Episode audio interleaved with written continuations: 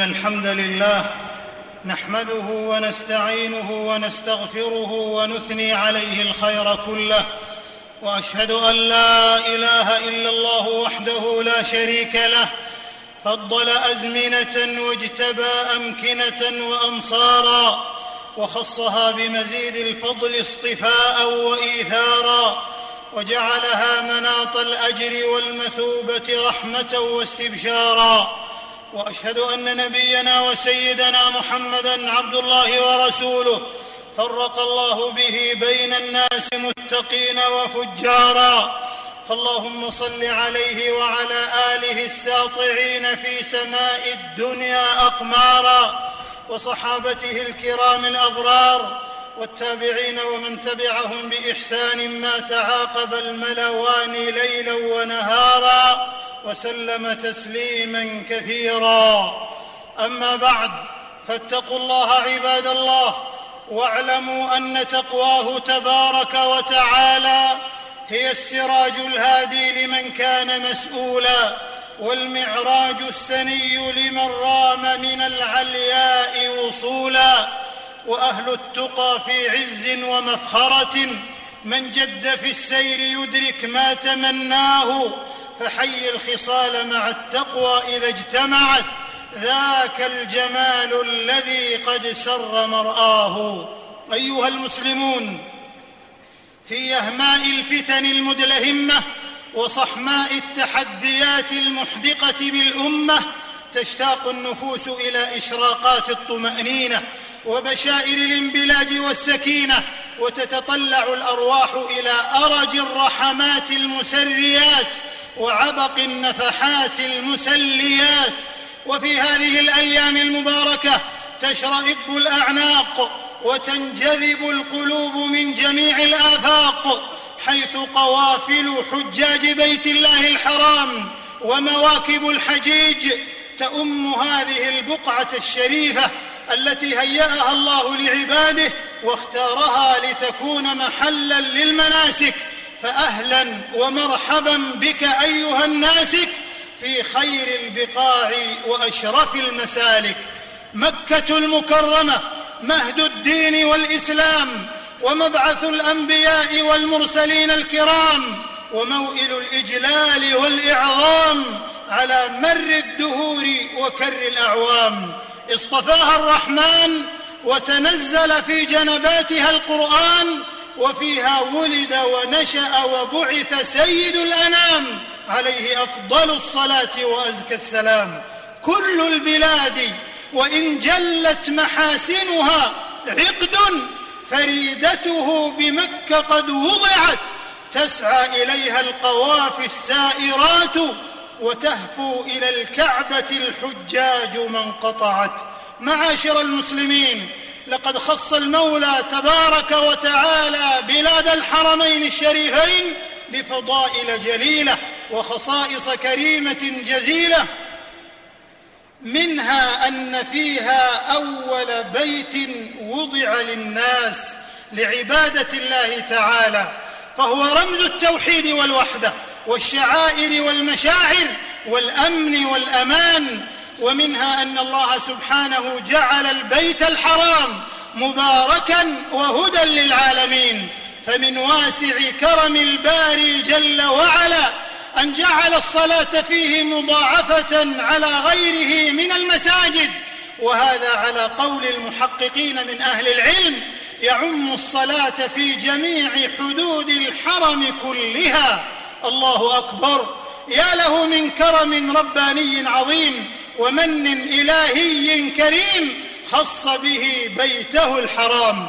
إذا عاينته العين زال ظلامها، وزال عن القلب الكئيب التألم، فلا يعرف الطرف المعاين حسنه، إلى أن يعود الطرف والشوق أعظم.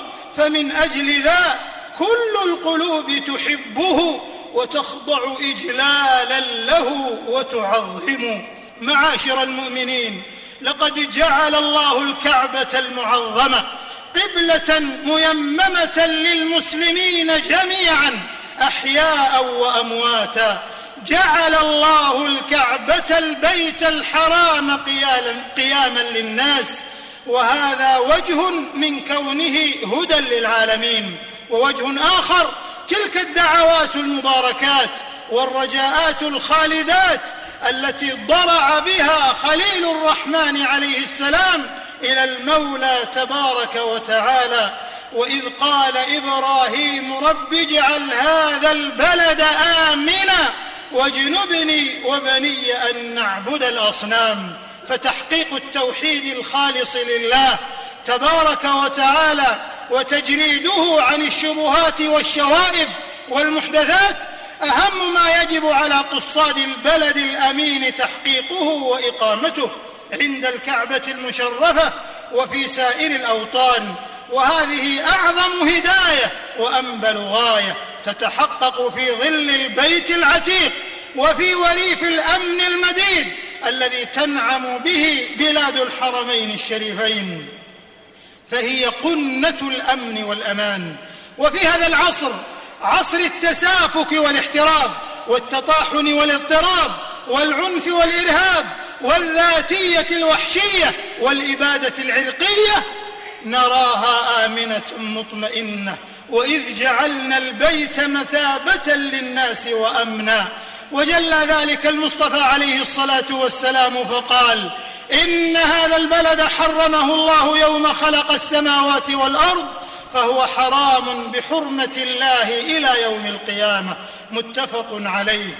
إخوة التوحيد، حجاج بيت الله الحرام، الحج عبادة من أعظم العبادات، له من الشروط والأركان والواجبات ما يجب على كل من أم هذا البيت أن يعلمها ليعمل بها فيقبل حجه عند الله تبارك وتعالى. في الصحيحين من حديث أبي هريرة رضي الله عنه أنه قال: سمعت النبي صلى الله عليه وسلم يقول: من حج لله فلم يرفث ولم يفسق رجع كيوم ولدته أمه، وعند الركن تنحسر الخطايا ململمة جوانحها انهزاما، ففي ركن الحطيم له ائتلاق إذا رام الحجيج له استلاما. كما له من المقاصد والمنافع والحكم والآداب ما ينبغي لكل حاج أن يستشعره ليحصل له بر الحج ويعود بشيء من منافعه وآثاره، فأهم المقاصد والغايات وأعظم الحكم والواجبات أن يكون الحج منطلقا للتوحيد الخالص لله وحده، فلا أنداد ولا شركاء ولا شفعاء ولا نظراء، لا تعلق إلا بالله وحده، استسلاما له وانقيادا لأمره سبحانه، لا مجال فيه للشعارات الحزبية والتجمعات الطائفية والاستقطابات السياسية، بل فيه براءة من كل مبدأ يخالف نهج الكتاب والسنة، ومن كل عقيدة لم يكن عليها سلف هذه الأمة. لقد آن لنا معشر المسلمين أن نأخذ من هذا التجمع الإسلامي العظيم الدروس والعبر في الوحدة والتضامن والبعد عن الفرقة والتعصب والتشاحن والتحزب وتجاهل الإشاعات والتصدي للمقولات الكاذبات، لتكن الانطلاقة لحل مشكلات الأمة المتأزمة ضعفا وانقساما، فرقة واختلافا، من هذا المكان المبارك مهبط الوحي ومنبع الرسالة الذي انطلقت منه عقيدة التوحيد ودعوة الإسلام ورسالة الخير والسلام لتعم الأصقاع والأنام. وبذلك تتحقق أكبر منافع الحج، حيث الاعتصام بالكتاب والسنة فهما أكبر منة وأعظم جنة، والتحلي بالوسطية والاعتدال، وتعزيز الأمن بكل صوره وأشكاله، ونشر المحبة والتسامح والمودة والرحمة والأخوة بعيداً عن الغلو والتشدد والإيذاء والمزاحمة والحقد والكراهية. وهنا تعظم مسؤولية القادة والعلماء، وهنا تعظم مسؤولية القادة والعلماء في تحقيق هذه المنافع العظيمة ولا سيما في تحقيق كلمة التوحيد وتوحيد الكلمة والانتصار لقضايا أمتنا الإسلامية، لا سيما قضية فلسطين والمسجد الأقصى المبارك، وكذا بلاد الشام والرافدين وانتشالها من أوحال الظلم والفساد والإرهاب. أمة الإسلام، الحج عبادة شرعية وقيم حضارية، ليس مكانا للمظاهرات أو المسيرات والتجمعات أو المناظرات والمساجلات أو الجدال والملاسنات، بل ترتيل ودعاء وذكر ونداء وخشوع ورجاء وابتهال مصعد في حرارة من الأحناء وتوبة وثناء، بل نظام كامل ومنهج شامل وعبادة خالصة، وهذا أرج من بركاته وهداياته. فاللهم زد بيتك هذا تعظيما وتشريفا وتكريما ومهابة، وزد من عظمه وشرفه ممن حجه واعتمره تعظيما وتشريفا وتكريما ومهابة وبرا. اللهم تقبل من حجاج بيتك الحرام حجهم، واجعل حجهم مبرورا وسعيهم مشكورا وذنبهم مغفورا، وأعدهم إلى بلادهم سالمين غانمين مأجورين غير مأزورين. أعوذ بالله من الشيطان الرجيم. إن أول بيت وضع للناس للذي ببكة مباركا وهدى للعالمين، فيه آيات بينات مقام إبراهيم، ومن دخله كان آمنا ولله على الناس حج البيت من استطاع إليه سبيلا، ومن كفر فإن الله غني عن العالمين. بارك الله لي ولكم في القرآن والسنة، ونفعني وإياكم بما فيهما من الآيات والحكمة. أقول قولي هذا وأستغفر الله العظيم الجليل لي ولكم ولسائر المسلمين من كل خطيئة وإثم، فاستغفروه وتوبوا إليه، إنه كان توابا رحيما. اللهم ذي الطول نعما وامتنانا، وأشهد أن لا إله إلا الله وحده لا شريك له، أفاض علينا من جزيل آلائه أمنا وإيمانا، وأسبغ علينا من كريم ألطافه منا وإحسانا.